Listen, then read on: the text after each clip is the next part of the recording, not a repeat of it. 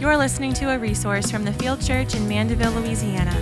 It is our joy to glorify God by treasuring Jesus in the preaching of His Word. We pray this resource will be a tool used to aid in your relationship with Christ in addition to your local church. Jesus,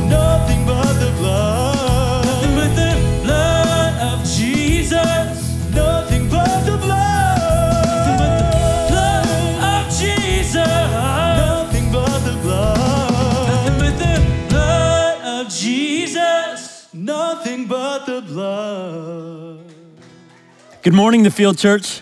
I pray that you're doing well. And I hope you know that we're praying for you and that we love you and that we're here to help you and to serve you in any way that we can or any way that you need.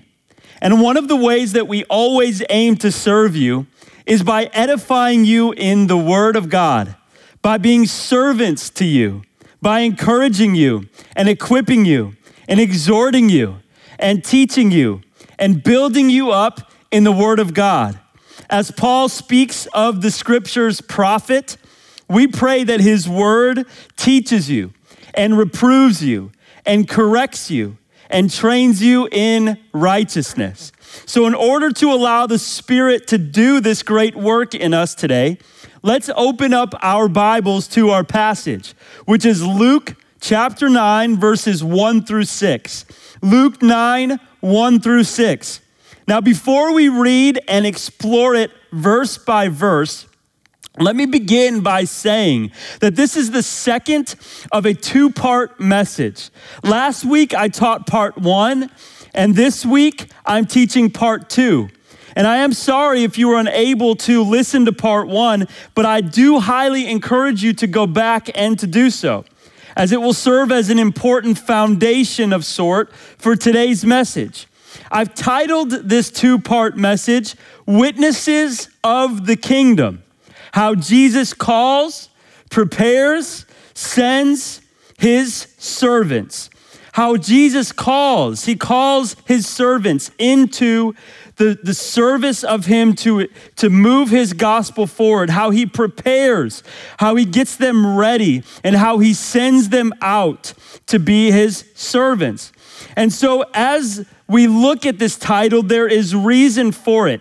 And the reason for this title is that it simply points us to the main point of the section of scripture that we're in, which is that Jesus sends witnesses to proclaim his kingdom. Remember, this section that we're looking at is an important transitional section in the book where this is established. And it's established as a permanent pattern. To advance the gospel, Jesus will send servants to spread his message. Now, as your pastor, my job is not only to simply show you the meaning of things, but as often as I can to show you how I got there.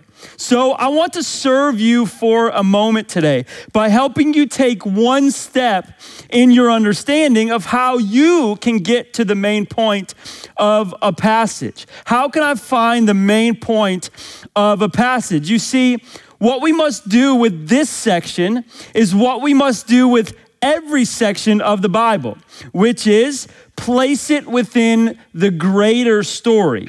So we ask ourselves a big question Where does this passage and its meaning place in God's redemptive meta narrative?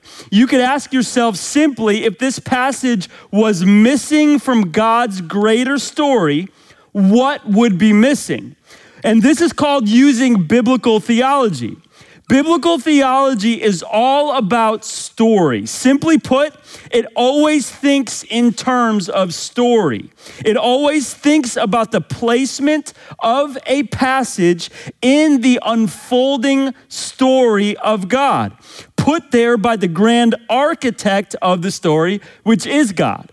So, what's happening? What is happening at this point in the greater story? Now, while this may seem complicated and does take some practice, by the power of the Holy Spirit over time, you can do this. And I want you to be able to do this. So, for the sake of time, to simply take one step in training you this way, let me just simply define meta narrative for you. It's a simple definition that I just found on the internet. You can find it too, but it defines it well. And it defines it like this a meta narrative, also called a grand narrative, is an overarching story or storyline that gives context, meaning, and purpose to all of life. A meta narrative is the big picture or all encompassing theme that unites all smaller themes and individual stories. Or, or uh, I'm sorry, in a building or a house, there are many workers doing many individual jobs plumbing, sheetrock, electrical work, roofing, etc. But all those contractors are working toward the same thing completing a house. The blueprint is the big picture, the meta narrative that gives meaning to each contractor's work. The plumber isn't fitting pipes to nowhere, he is involved in a larger scheme. So, our passage in particular shows us where in the permanent New Testament pattern is being established, which is how Jesus, for the first time, chooses to send servants to spread his message of salvation. That's the point of where we are in the bigger story. This reflects how the Old Testament had a pattern of sending prophets to cry out his message. Well, here is the first time where Jesus commissions his servants to do this in an official capacity to advance his new covenant the gospel message. And this pattern is now established at this point permanently. And then we can see from there how he invites us into that pattern, how he invites us into that mission, how he invites us into that greater story, how he commissions us to spread his message. So, knowing the main point is not for mere knowledge and puffing up. It's to bring us into a God centered understanding of his story. It's to bring us into a God centered involvement in his story. It's to bring about a God centered obedience to his call and mission.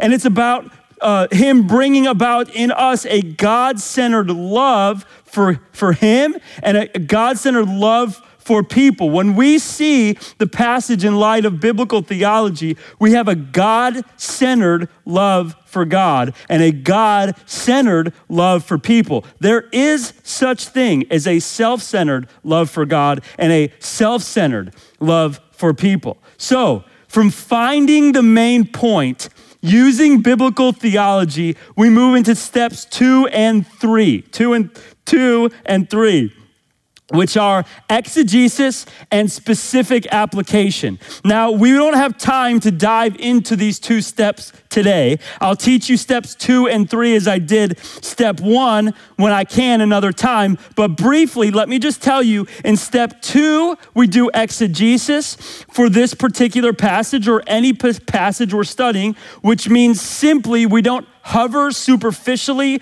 over the specific passage and its meaning and its place in the greater story, but we expose every detail of the passage the flow, each word, each sentence, the connector words, the trains of thought, what the author wrote, and we squeeze out as much juice as possible from the verses that we're studying. The verses, then, as we do that, support and exhaust the main point that we found in step one using biblical theology.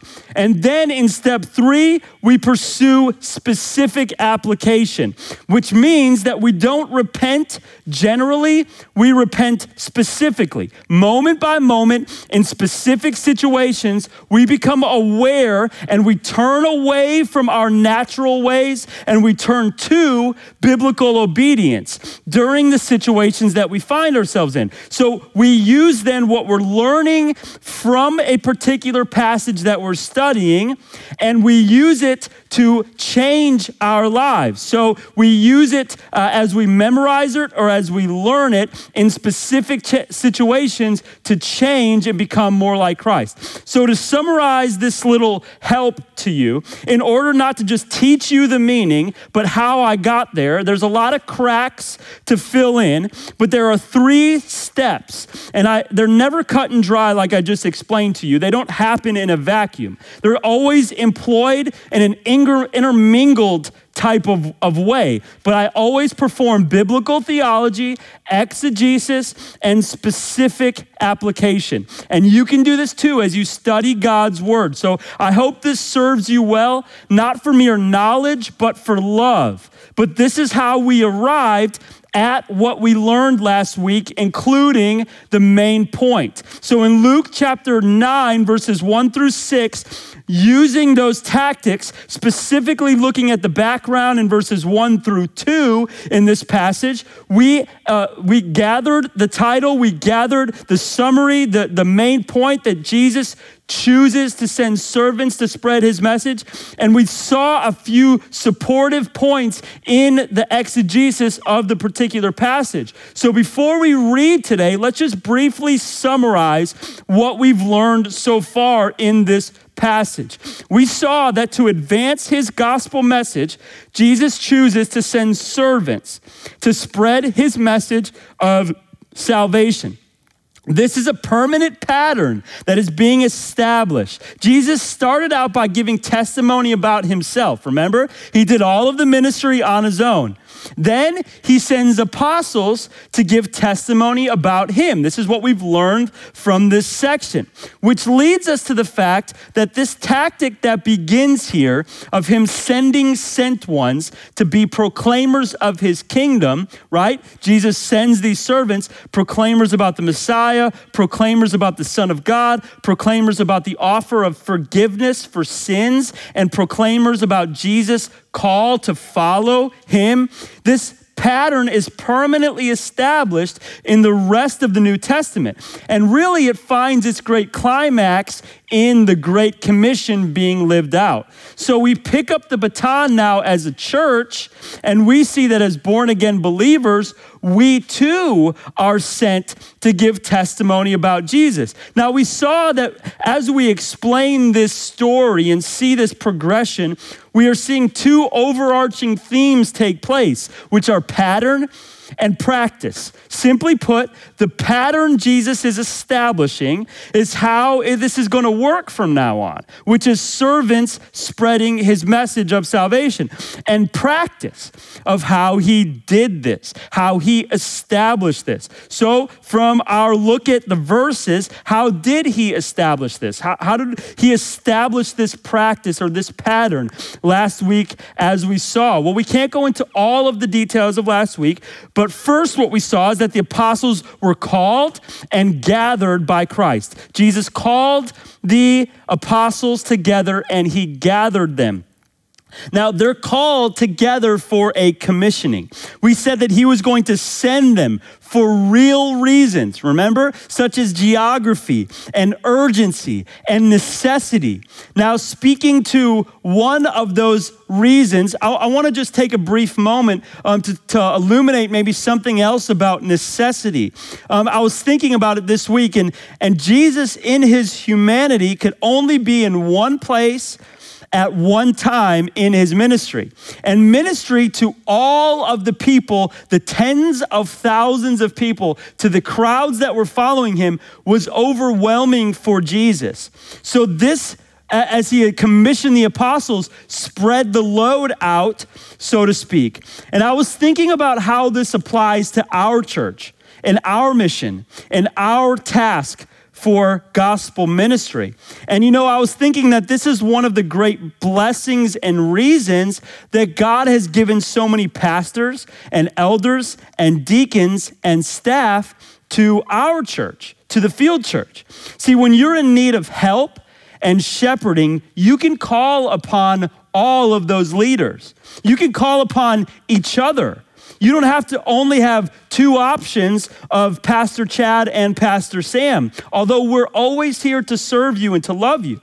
But this shows us a pattern of a unity and a gathering and a commissioning before being sent out of a, of a, a, a plethora of leaders bearing the weight of the burden. Jesus was multiplying himself 12 times in this passage. And so, therefore, we see he is spreading out the burden of an overwhelming ministry. And I was thinking for our church, listen, you can go to each other. You can go to all of our staff, our pastors, our elders, our deacons, and leaders of specific ministry. So, we see that Jesus called and gathered his apostles. Secondly, what we saw was that the apostles were empowered and sent by Christ, right? We see that they were empowered and sent. Now, here, the sent ones were given his power and his authority. And it was similar to the authority and the power that he himself possessed.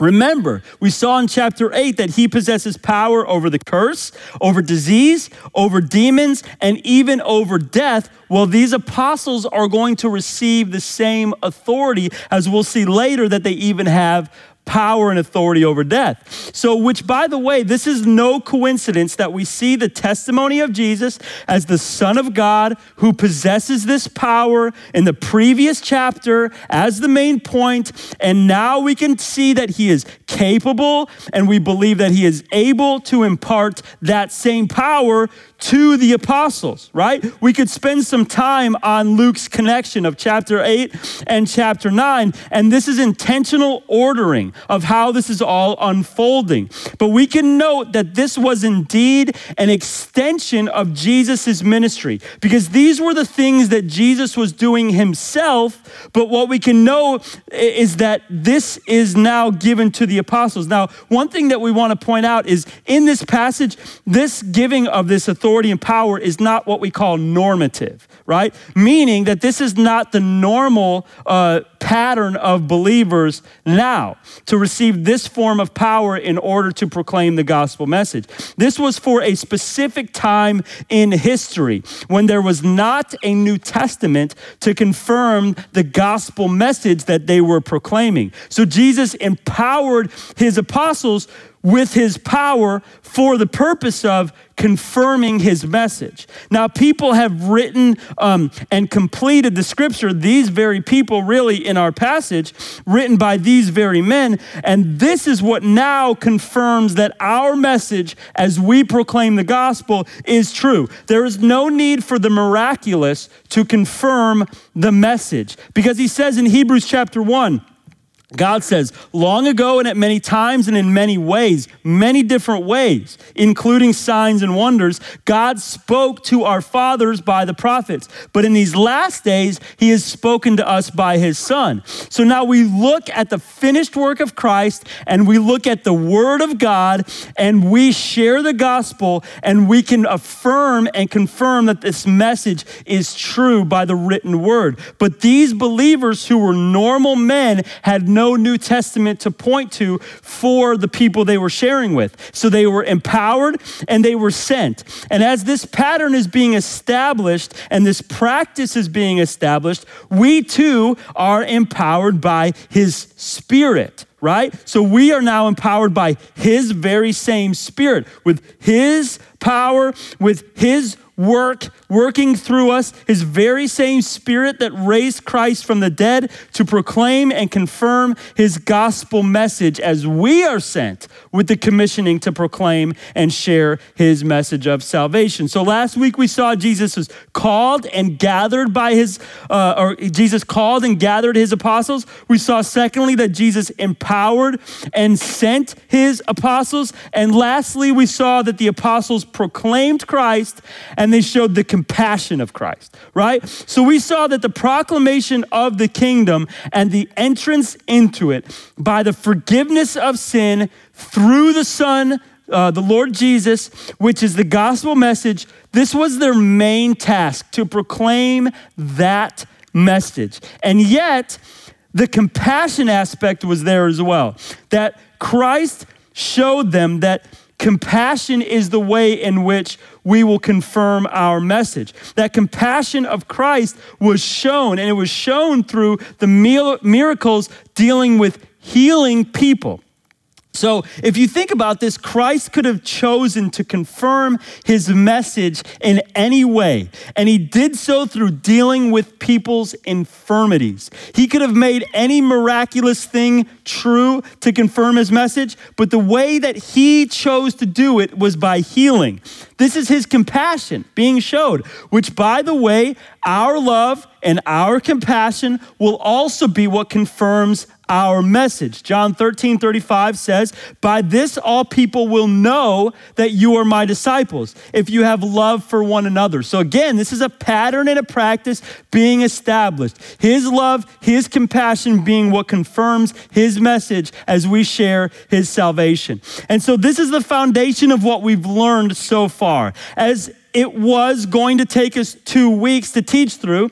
Now, uh, I wanted to look back briefly to get us in the mindset of the passage, understand how we got there, teach you a lesson about understanding uh, the passage and the main point, and how to pull that out yourselves. And now, at this point, we can simply so far say about this passage that the apostles were gathered, they were empowered and given authority, and they were sent. And this sounds a lot like the Great Commission. So we see this pattern being established gathered, empowered, and sent. And the same is true for us as we share the gospel message. So now, as we learn from verses three through six, which will be as we close out this section today, we're going to see very simply Jesus giving three instructions as he sends his servants out. It's very simple. He's going to give three instructions as he sends them out. We're going to see the practice of sending, and we're going to see the apostles' obedience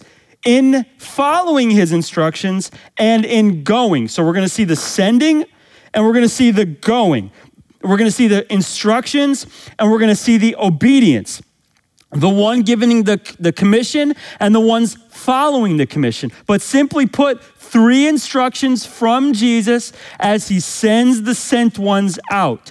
So let's pray and let's ask God to make us more faithful in fulfilling our role to the Great Commission as servants who are also called in this pattern and practice to spread his message of salvation. Let's pray, then we'll read verses one through six, and then we'll talk through verses three through six today um, after we read. So, so let's pray and ask God to help us fulfill our call in the Great Commission. Father, we come before you today and we love your word. God, we love it so much. Help us to be gripped by it. Help us not to just be observers. Help us to be gripped by your word. That you are showing us today this pattern of you choosing servants to spread your message of salvation because you are calling us into that same task and pattern. This is what we step into when we become Christians. This is all of our tasks. This is all, this, this responsibility is for all born again believers, for the whole church. God, this is our task that we would be messengers, that this is what we sign up for when we trust in you to, as our first priority, be servants who are sent to share your message of salvation. God, help us to be gripped by the fact that this brings glory to you. This advances your kingdom, and people who are hell bound will be saved through us being obedient to this pattern. Help us not to do this for our own glory or out of a sense of, of duty, but in delight to see your gospel go forth. God, we are called to be part of your commission, that you commission us into this same pattern. God, I pray that we would see your instructions, your three simple instructions today to the apostles, and that we would follow them as well. In Jesus' name, amen. Luke chapter 9, verses 1 through 6. And he called the 12 together, and he gave them power and authority over all demons and to cure diseases. And he sent them out to proclaim the kingdom of God and to heal. And he said to them, Take nothing for your journey, no staff, no bag, nor bread, nor money, and do not have two tunics. And whatever house you enter, stay there, stay there, and from there depart. And wherever they do not receive you, when you leave that town, shake off the dust from your feet as a testimony against them. And they departed and went through the villages, preaching the gospel and healing everywhere. What a simple and refreshing passage. And although simple and refreshing, this passage is entirely helpful. So please pay attention today. This is really going to help us. Here in verses three through six, the pattern that sent ones are now to follow his instructions as they put into practice living on mission, sharing his message, and multiplying for Christ. This is made simple and clear. Said another way, Jesus is giving instructions for his messengers. These are for the apostles as he sends them out, but these go well beyond the moment. These are Jesus' instructions to us. And we should value his instructions as messengers of the gospel. And this includes all born again believers. None are removed from this. No circumstance excludes us from this. We are all called and commissioned to be his sent ones, to share his message of salvation. Side note, today when we look at this, I love this because this is all red letter. That means what we're seeing today, majority is Jesus talking himself, his very words, which, by the way, once we get into chapter 10, so the next chapter, chapters 10 through 22 are nearly all red letter. And that's going to be really fun for us to, to work through, walk through together. So, three principles. Three principles for sent ones. So after they're gathered, after they're empowered, and after they're sent, and as they perform two tasks, which is proclamation and compassion, Jesus says to do at least three things. And we're going to look at these three things simply today. Number one, we see that Jesus says to fully depend on God to meet your needs. So, three principles for sent ones. Jesus says to do at least three things in this passage. These are his instructions. And the first that we see is for them to fully depend on God to meet their needs. This is the instruction for a sent one. Fully depend on God to meet your needs. That's what you should do. When we see it in verse 3, verse 3 says this And he said to them, Take nothing for your journey no staff, nor bag, nor bread, nor money, and do not have two tunics. Now, as we look at this, Jesus starts, so follow along in the verses with me as we squeeze them out, right? Jesus says to them, Jesus is instructing them. Jesus is instructing his sent ones here. And he says to them, Take nothing for your journey. That's what he says. And that's the synopsis of this first verse, verse three, the first verse of today. So they are to take nothing for their journey. That's the synopsis of it, right? But the point here is that his messengers should trust God to provide for them. And he should, they should trust God to provide for all of their needs and they should go on with the mission. That's the point. Trust God to, pro- to provide for all of your needs and go on with the mission. So their focus should not be on preparations or provisions. That's not what their focus should be on. Their focus should be on the mission. So he gives this synopsis take nothing along with you on your journey, meaning don't focus on the preparations and the provisions, focus on the mission. But then he goes into details about the synopsis of this verse. If you see in verse three, it's that first phrase, and then he goes into some details. And this is used to help them understand what he means. He says a few things. The first is don't take a staff, no staff. And this is uh, uh, this is a plain and simple thing. This is, and by the way, this is all simple. What you read here is is is what you it's probably meaning. This is refreshingly simple. He's saying, take no staff, which means don't take a staff. In this time, a staff is simply used for them to walk through rough terrain. And so, a little bit confusing about this first aspect is that Mark's version says, the story says, and so Mark, Matthew, and Luke all have this same story in their gospel, and they can supplement each other to give us greater information about all of it.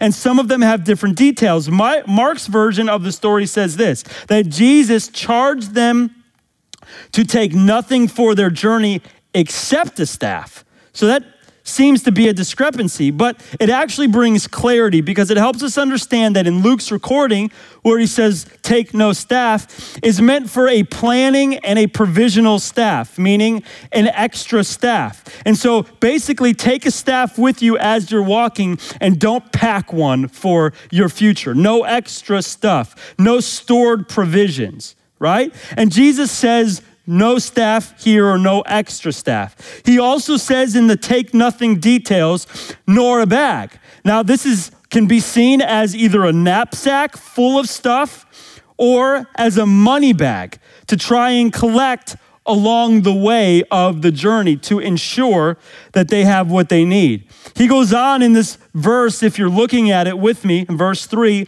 he says also, nor, nor bread. This is simple. They would pack bread in their bag, nor money. Don't charge, don't do side jobs, don't try to profit from your ministry. Don't have two tunics, don't have money. And these tunics were, were, of course, used as coats because it was cold at night. So these are very basic needs, but they are not to look at these provisions as first priority. There's no more explanation of the text than that. It's simple. It's that they should focus on the mission, period. Now, this sounds crazy to us. Yet, this is exactly what Jesus was training them for. This is exactly what Jesus was calling them to total dependence upon Him and total commitment to the mission. The need was urgent. They didn't have time to do other things, they didn't have time to worry about other things. And they didn't have the power to ensure other things. They should simply go, and all of their needs will be met by God. If you think about this, how then were their needs to be met? When were their needs going to be met? If Jesus is telling them, don't take anything with you, don't, don't plan, don't do some side work to do it, but instead move forward with focusing on the mission, when would their needs be provided? Well, they would be provided when they needed them. This is Jesus' plan for his servants. That as they go and focus on the mission, when it's time to eat, he'll feed them. And when it's time to sleep, he'll give them a place to stay. And this is the same sustaining work and trust that God called the Israelites to. You remember in Exodus 16 4? The Lord said to Moses, Behold, I am about to rain bread from heaven for you, and the people shall go out and gather a day's portion every day, that I might test them whether they will walk in my law or not, whether they would trust him day by day for the sustenance that they needed as they obeyed his words. This is what he's calling his apostles to as they take his message of salvation to people. This is the same trust he calls us to. Matthew 6:33 says, "But seek first the kingdom of God and his righteousness, and all these things will be added to you." What things? When? When you need them and all things that you need. This is a call to trust. This is a call to even forego what would even be regarded as normal preparations for a journey. This seems that they are foregoing normal needs and normal preparations for a journey, normal cares, normal plans, normal ensuring that they're going to be taken care of, just packing some things. Well, with these things and with this commission and with this instruction from Jesus, they really could have said, Listen, Jesus, this is just normal and right for us to care about these things. Yeah, we're going to go on the mission, but this is not a big deal. Like, we should care about these things as we go. Like, even while packing their bags and Jesus is telling them not to take anything at all, they could have easily said to Jesus, Listen, Jesus, I'm not trying to be controlling, I'm not trying to be tactful. I'm not forsaking the ministry. I'm not doing anything wrong. I'm not obsessing about money and stuff. I'm not trying to be clever and stay one ahead one step ahead of my financial system. I'm not just looking out for me and my own. I'm not just cleverly and strategically working the system to ensure my own future or value and making sure I come out ahead and that I profit in every, every venture I do, I'm doing. I'm simply making preparations for the journey as you're calling me to this journey. And I'm just figuring out a few logistics and ensuring that a few details will work out. But Jesus here speaks with absolute clarity. He says, Don't take anything. He calls his sent ones to focus primarily on the mission and trust that God will provide for what they need. They are to trust him and they are to go forward with the proclamation, whatever would come their way, trusting that Jesus will take care of them. That's to be their primary focus. And everything else is subservient to that. And later in Luke, here's what they're going to testify. They're going to testify to how the Lord came through in that provision. In Luke 22 35, Jesus said to them, When I sent you out with no money bag or knapsack or sandals. Did you lack anything? And they said, Nothing. They didn't lack anything. So this goes further and deeper than them simply not bringing anything with them or making preparations. Jesus is instructing them that they aren't to focus on making sure that they succeed or profit or even break even or are compensated. They are to focus on serving humbly entrusting themselves to God, focusing first on His mission. Matthew even gives us insight into this as he tells us about that Jesus will provide as they do the work of the ministry. And as we see this pattern established, we see that Jesus is even forcing an issue here that they would not be known for their wealth or their pursuit of success or financial gain while they're on mission. Let them never be accused of trying to do this for their own profit or gain, but let them be seen as pursuing the mission first. It's what Second Timothy tells us as Paul instructs his son in the faith, Timothy. He says, Share in suffering as a good soldier of Jesus Christ. That's what we are soldiers, never taking off our armor, coming home sweaty and dirty from trying to proclaim the message, and the armor stays on. We are soldiers of Christ, and no soldier gets entangled in civilian pursuits. Like the pursuits of civilians doesn't entangle the one who is a soldier. And this is the main point of what Jesus is describing to them. This is a sobering word for all vocational ministers and all Christians alike, that sent ones. As Jesus chooses them to spread his message of salvation, which is all believers, that as the first priority, they are to trust his provision and keep in the front of their mind his mission. Now, church, I just need to tell you, and you need to know as we move forward in this principle, your career, your position, your success, your salary, your fame will mean absolutely nothing in eternity. Your career, your position, your success, your salary, your recognition will mean absolutely nothing in eternity.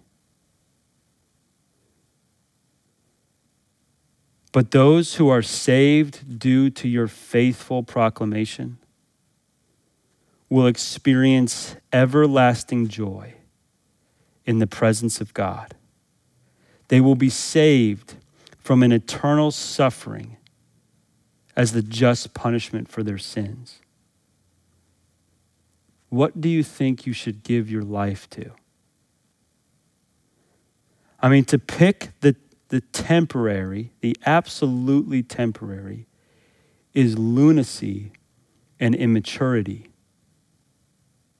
It doesn't make any sense. To be enamored with this life and the recognition that it brings and forsake the mission is saddening.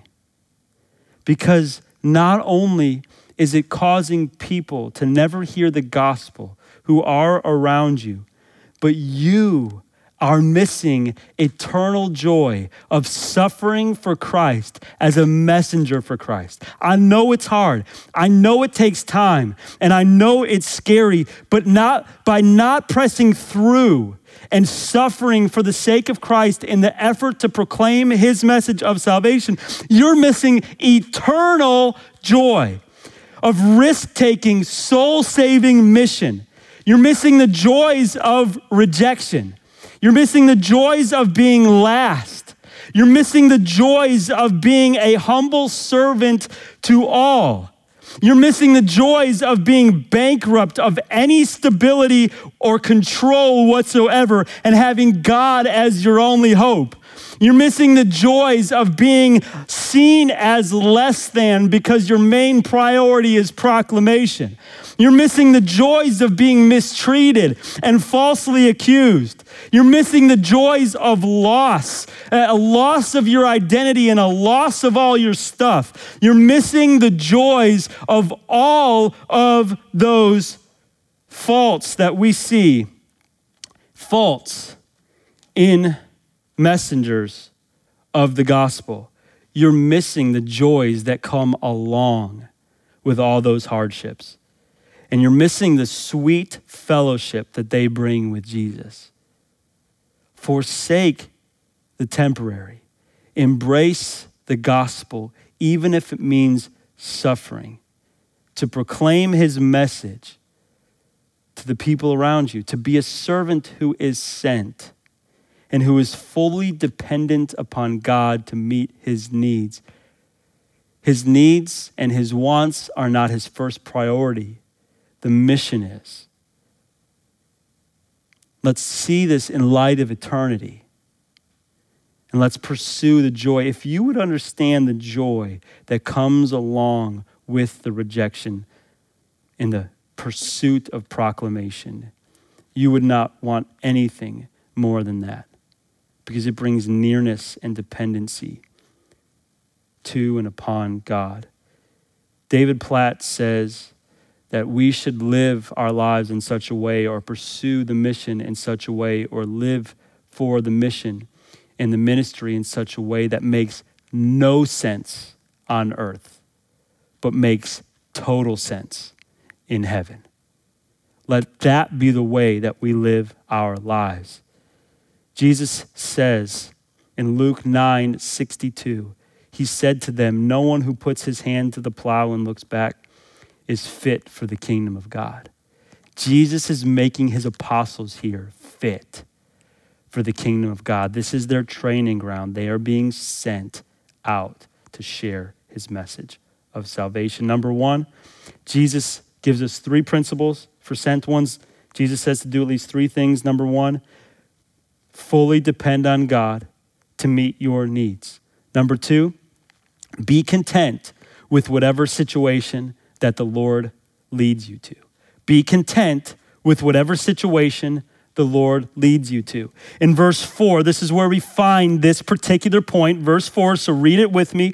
The first point was from verse 3, the second point is from verse 4. It says this Whatever house you enter, stay there, and from there depart. And wherever they do not receive you, when you uh, leave that town, I'm sorry, that's verse 5, but I'll keep going. Shake off the dust from your feet as a testimony against them. So, verse 4, once again, and whatever house you enter, stay there, and from there depart. So, this is verse 4 that pertains to Jesus instructing them to be content with whatever situation the Lord leads them to. And so he says, Whatever house you enter, stay there, and from there depart. Now we find how the disciples will be taken care of, how these apostles will be taken care of as they go.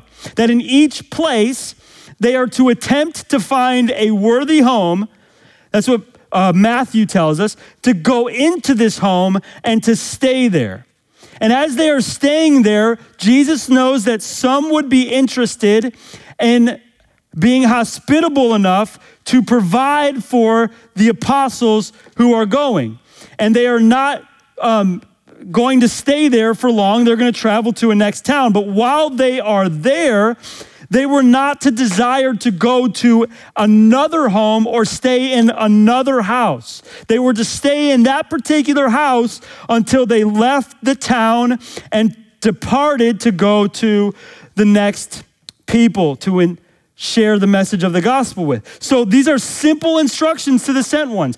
Depend completely on God and be content with wherever the Lord sends you to. Ultimately, whatever house they ended up in was by the providence of God. And so the limitation of acceptance and of responsibility to that of one household also limited the length of their stay in each place so they would keep on moving. But they should not be concerned with procuring better accommodations which is the main point here which would be offensive to their host. So jesus is saying don't be infatuated by going to a better place. No matter what your situation is, be there until you are not there anymore, until you're sent on. So, more than anything else, what Jesus is doing here is forcing them to trust God and focus on the people that are in front of them. This is the focus, that they would be content with wherever the Lord sends them to. And this translates to our mission completely because there are people around you. You are in the place that you are in by the providence of God. And through contentment, you focus on the people that are there and not focusing on taking the next step into a better situation, but staying there rather than always trying to get more out of your own control and your own wisdom and your own sense of need. These servants were to spread the message of salvation wherever they went and to stay there until they were sent on, and that they should be content with this situation as the Lord leads them there. So even when the situation seems less than ideal or uncomfortable, or they have better options on the table. There's a temptation Jesus knew for his servants who are spreading his message of salvation to be selfishly ambitious. You see, even for us as ministers of the gospel, we are called to shepherd you, the flock of God that is among us. We have been entrusted with a flock, which is the field church. And this is the flock that God has given us. He has not given us a different flock, He has given us this flock. He's not given us more of a flock or less than a flock or another type of flock. This is our flock. And so we are called not to look past you as a church, but we're called to look to you. As members of the field church, you are the ones that we are charged to shepherd and to help and to serve and to teach. And these apostles, they are called to minister to the towns or the homes in which they go and to be content while they are there. Now, this translates to you because sometimes you may wish that you had a different flock or a bigger flock or a better flock than the ones in your home or the ones in your neighborhood or the ones at the gym or the ones at the coffee shop. You look beyond them And Jesus is calling you to look to them. Be content with wherever God has sent you. Sometimes in our pride, we want more. And Jesus, this is simply what meets the eye here, right? Depend on Him for your needs. Don't take anything with you. Keep me as the first priority. And be content with where you are until you move on. And this is where Jesus is instructing his apostles. He's already told them that their task is to proclaim and their task is to show compassion. So he gathers them, he empowers them, and he sends them. Now, with the instructions as they go, they are depending on him for all their needs and they are content with wherever the Lord sends them. And so they're continually needing to entrust themselves to the Lord, to endure, and to just be faithful with proclamation in front of them. In Philippians 4, we see Paul speak of this. He says, Not that I am speaking of being in need, for I have learned in whatever situation I am to be content. I know how to be brought low, and I know how to abound. And in every circumstance, I have learned the secret of facing plenty and hunger, abundance and need. I can do all things through him who strengthens me. Yet it was kind of you to share my trouble, Philippians. And you, Philippians, know yourselves that in the beginning of the gospel, when I left Macedonia, no church entered into partnership with me in giving me giving and receiving except you only. Even in Thessalonica, you sent me help for my needs once again. Not that I seek the gift, but I seek the fruit that increases to your credit. Paul was focused on the ministry and the mission and the benefit and the fruit for the Philippians. And in this, he learned to be content. And even in his contentment, the Philippians provided for Paul as he was on mission. And so, Jesus, three simple principles for sent ones as they proclaim, as they show compassion, after they are gathered, after they are empowered, and after they are sent. First, to fully depend on God to meet your needs. Second, to be content with whatever situation the Lord leads you to. And third, see rejection with spiritual eyes. They are to see rejection with spiritual eyes. This is the last instruction that Jesus gives them in this transitional section that establishes this permanent pattern. See rejection with spiritual eyes. We find this in verse 5. And wherever they do not receive you, when you leave that town, shake off the dust from your feet as a testimony against them. And verse 6 is just going to kind of be a, a summary for us to see how they obey. So this is the last instruction from Jesus for his sent ones. This is about being rejected. The question comes then what if we are rejected? What if we go to a place and they do not let us stay and we have to go? Then he tells them the instructions of what they should think about this and how should they respond to this. What if we are not received? What if we are mocked? What if we are not listened to? What if people are ashamed of us? As Paul tells us uh, in his in uh, many of his writings that people were ashamed to associate with him because he stood for the gospel. What if no one stands by us? Just as Paul again, no one stood by him at the end of his letter in 2 Timothy. What if people hate us? As Jesus said, many will hate you on his account. What if we are despised as Jesus says you're going to be falsely accused and despised on his account? What if that happens, Jesus, what then do we do? And he says, Do more, do no more than shake the dust off of your feet. This is simple, but this is judgment. Jesus here is speaking of judgment. He's speaking of how to think about rejection and how to respond to rejection when being sent as a servant who shares the message of salvation. He says, Think about it this way think about it as judgment. Now, Matthew 10 really opens this up for us because, again, this is the supplement. This shows us the exact same story. And here's what Matthew writes He says, If the house is worthy, let your peace come upon it. But if it's not worthy, let your peace return to you. And if anyone will not receive you or listen to your words, Shake off the dust from your feet when you leave that house or town. Truly I say to you, it will be more bearable on the day of judgment for the land of Sodom and Gomorrah than for that town. This is judgment. Understand that who are they being sent to? Now, this is very, very important. They are being sent to Jewish people. They are still in the Galilean ministry before Jesus heads to Jerusalem. There's no Gentile work here.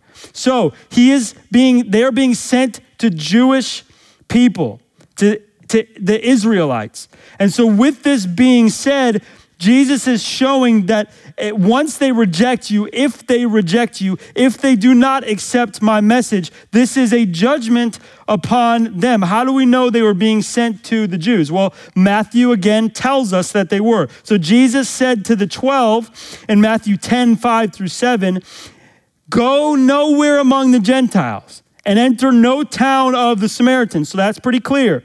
But go rather to the lost sheep of the house of Israel and proclaim as you go, saying, The kingdom of heaven is at hand. This is the same passage, the same story. So this is who they are charged to go to. And when they go and are rejected, they should see this as a time of judgment from God. And as they shake off their shoes, their sandals, their garments, that is a display, a symbol of judgment. Judgment meaning that they have rejected the Messiah.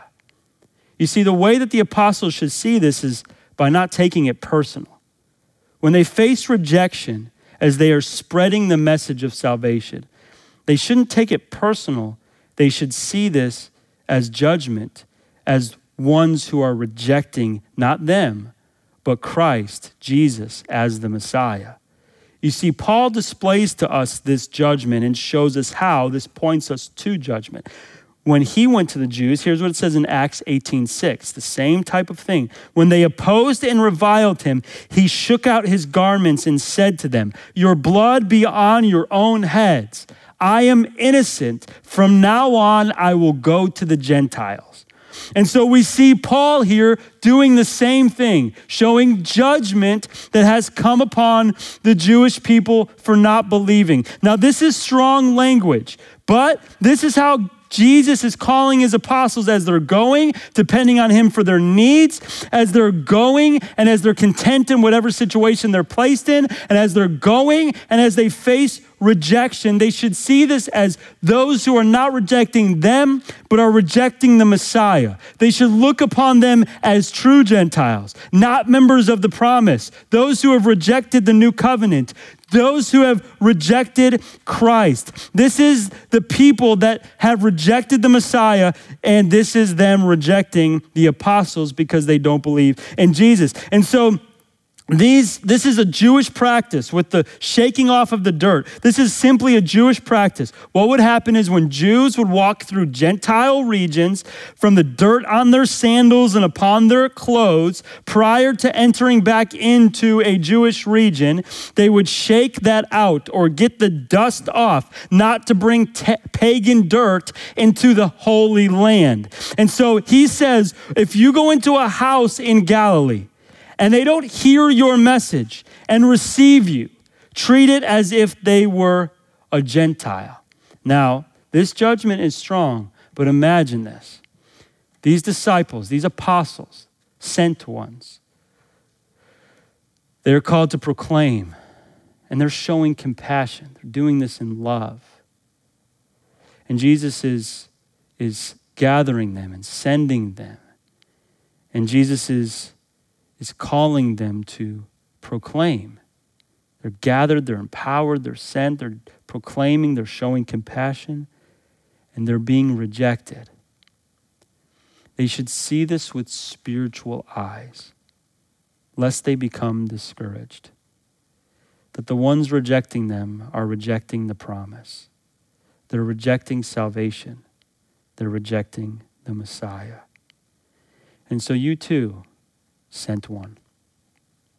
As you are going about being a proclaimer of his message, you should depend on him for all of your needs. You should be content in whatever situation he sends you. And you should see rejection with spiritual eyes. That those you are sharing with, if they don't believe your message, they are not rejecting you. You're not that important. I'm not that important. In some ways, this is pride. They are rejecting Christ, they are rejecting his message, they are rejecting salvation. That should break our hearts, and we should also understand the reality of judgment that comes upon those who reject the Messiah. And so that shouldn't cause us to fear going. That should cause us to care about the people we're going to. That we would be people who don't take it personally. Don't take it personal. It's them rejecting the Christ, the one who's come to die for the forgiveness of their sins, that they might have entrance into the kingdom of God through believing that he indeed is the Christ. So this is not shouldn't be more about us. It should be about him. And we should see his truth in this way. So this section is an important section. It's a transition section where his messengers will now be the ones who share his message of salvation. They are proclaiming, they are showing compassion, they are gathered, they empowered, they're sent, they're being sent, and the instructions to them and to us are fully depend on God to meet your needs as you are sharing his message. Let that be your first priority of your life. Be content with whatever situation the Lord sends you to. And see rejection with spiritual eyes. This is good advice for first time messengers, isn't it? Jesus knows best how to instruct his apostles. These are first time missionaries, these are first time sent ones. This is establishing a new pattern. And this is how Jesus is going to choose to advance his cause on into the future. And for us, this is a good practice for us to be sent ones. Now we close with verse 6. Simply put, they do exactly as Jesus says. This is what happens in verse 6, and this is what we aim to see. It says this And they departed, and they went through the villages, preaching the gospel and healing everywhere. Now, what we see is that this is almost exactly the wording of verse 2 when Jesus sent them out to proclaim the kingdom and to heal. This is to show us, Luke is showing us that they departed and they followed his instructions as sent ones. And their main priority was to proclaim the gospel message and to show compassion. They followed all of his instructions while they were going out. And we too should be people who obey his instructions here. We shouldn't lose sight of them once this service is over. We should remember them. This should be the new way that we practice multiplication. This should be the way in which we obey God's commission to us as sent ones who share his message, that we would reach others. This is the task of every Christian. And I pray that you would fulfill your role in the Great Commission as you proclaim the kingdom of God. Let's be on mission, church. This is the pattern that He's established for all Christians. Let's pray. Father, we come before you today. Thank you. Thank you for your message. Thank you for your word. Help us to be gripped by it and help us to believe it that we too would see that this is what you have established for Christians, that we too are sent ones, proclaimers of your kingdom, showing compassion to those we share with, that you have called us and empowered us and sent us, and that we are to depend on you for every one of our needs. We are to be content with wherever you send us. And we, God, are to see rejection with spiritual eyes.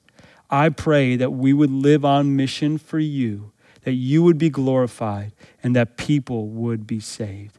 Help us to step into this pattern and to follow your practice as normal life for us as believers. In Jesus' name, amen. Thanks for listening to this resource from the Field Church in Mandeville, Louisiana. We pray that it helps you joyfully make Jesus Christ your treasure.